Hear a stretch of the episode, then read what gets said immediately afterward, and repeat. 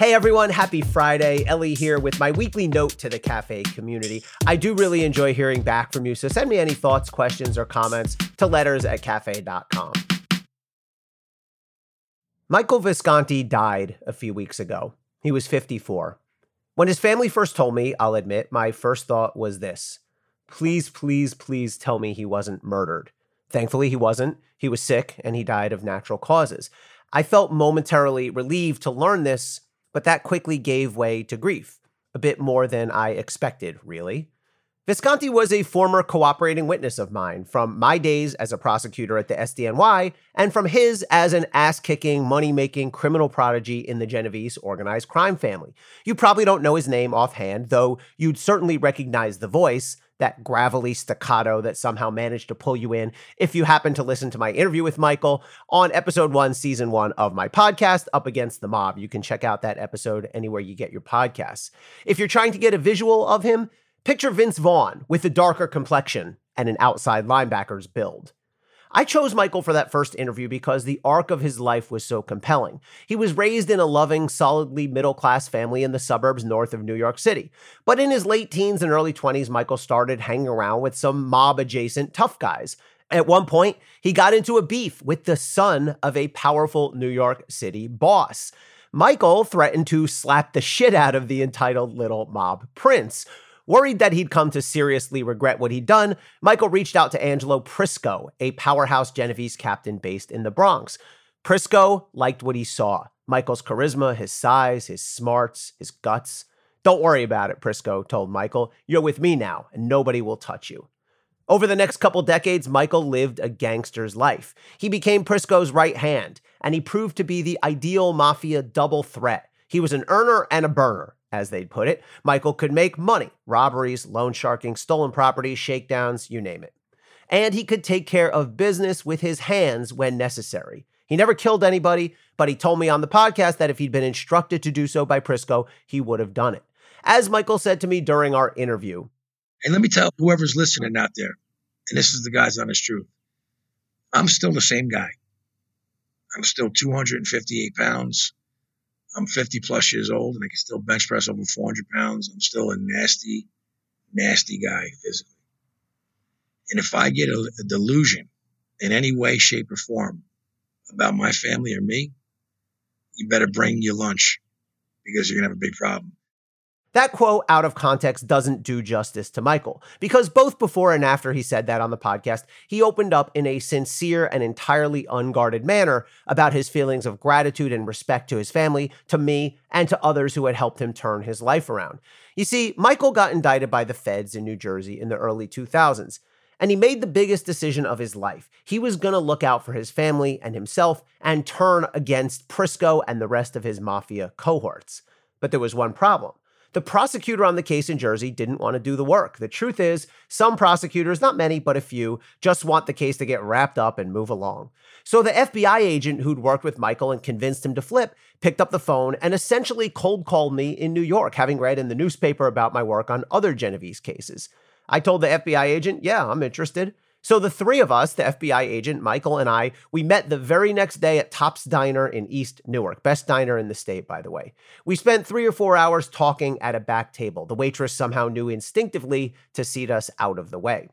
By this point, I had developed a good sense for who was legit and who was a bullshit artist. I knew right away with Michael. I walked out of the diner, called my supervisor, and said, We got a monster RICO case to make from this guy. Let's bring him in. Michael delivered. He testified at two trials, including one that ended in Prisco's conviction for murder, racketeering, and other crimes. Prisco got a life sentence and he died in federal prison a few years ago. Michael's information also led to the convictions of Prisco's entire crew, about a dozen and a half guys in all. Michael withstood cross examination from an array of defense lawyers, ranging from the skillful masters to the schlocky hacks. None of them made a dent. They couldn't touch Michael because he was an open book. He had nothing to hide, so there was no attacking his credibility. It also helped that the jurors seemed drawn in by Michael's natural charisma. A few years later, when it came time for sentencing, I wrote the traditional cooperator sentencing letter to the judge, called the 5K letter in the lingo. I laid out all Michael had done the bad he did as a criminal with the Genovese family, and the good he did as a cooperator. Consistent with common practice, I did not recommend any particular sentence. Now, just before the sentencing started, the judge's clerk motioned for me to come to a small chamber adjacent to the courtroom. I had never told Michael this story until the podcast. He was audibly moved by it. And the judge goes to me, What do you want me to do here? And I said, Wow. I said, Well, I said, Well, we, we put in our letter where we don't make any specific recommendations. And he goes, Yeah, yeah, yeah, I got your letter. He goes, You want me to walk this guy or what? And I said, I didn't know that. Yeah, well, listen, I said, Well, if you're asking, yeah, I do. And the judge said, Wow. Okay, okay. Um, and so I went back into the crowd and uh, we went through the motions and and you were sentenced to no additional jail time. So there you go. Wow. I have a bit of a confession to make here. As you might have already picked up, I tended to grow attached to my cooperators, particularly after their work as cooperators was done. You're not supposed to do this by the book, it's all business and whatnot. But you can't help developing some kind of human relationship, or at least I couldn't help it. I spent hours, sometimes days on end, with Michael and many other former mobsters turned cooperators. Inevitably, I got to know them and, yes, care about them. We talked sports, kids, food, all the normal stuff. And I came to see some of these guys not just as gangsters or defendants or witnesses, but as human beings. Michael was no saint. He wouldn't ever try to convince you of that. But when the time came for him to decide about his own future and his family's future, he did the right thing. He could never undo the crimes he committed, but he did put a lot of good on the other side of the scale with his cooperation. I think it's worth it that Michael got a sentencing break in order to solve a murder and take down an entire wing of the Genovese family. More importantly, Michael enabled himself to live what turned out to be his last 15 years or so in freedom as a family man and a thoroughly decent person. And I'll tell you this not every cooperator makes good. Some of them fall back into old routines, old habits. Some discover new vices. Not Michael. He worked, he raised his kids, he coached youth sports, he took care of himself and his family. Fortunately, nobody ever tried to step up to him and test him. This is why I originally feared he had been killed. He was living fairly openly, and I was worried that some wannabe tough guy might have sought retribution. I stayed in touch with Michael after his cooperation, both before and after we recorded the podcast. At first, after the episode came out, he had mixed feelings. He told me he was worried that he had upset his family by being so forthcoming about his life. But he also said he felt that he came through in an honest manner and said things that he needed to say.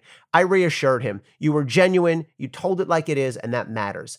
And after Michael died, his family messaged me in gratitude and said they re listened to the interview after he passed and that it perfectly captured him in voice and in spirit. I did a strange thing after I first heard Michael had died. Maybe you've done the same. I don't know. I called his cell phone. I didn't quite believe it, I guess. In retrospect, I could have just Googled. He didn't pick up, of course. Then I looked back at our texts. And if you didn't know better, you'd never suspect that those texts were between a former prosecutor and a former mobster. It's just a string of two regular guys staying in touch. How are you? Have you heard from so and so? Remember when this happened? Here's a funny picture of some people we know in common. How are the kids? Things are not black and white with cooperators or with any of us. We all make mistakes. Michael made worse ones than most. But as Michael proved before he died, all too young, there's always a chance for redemption. Stay safe and stay informed, everybody.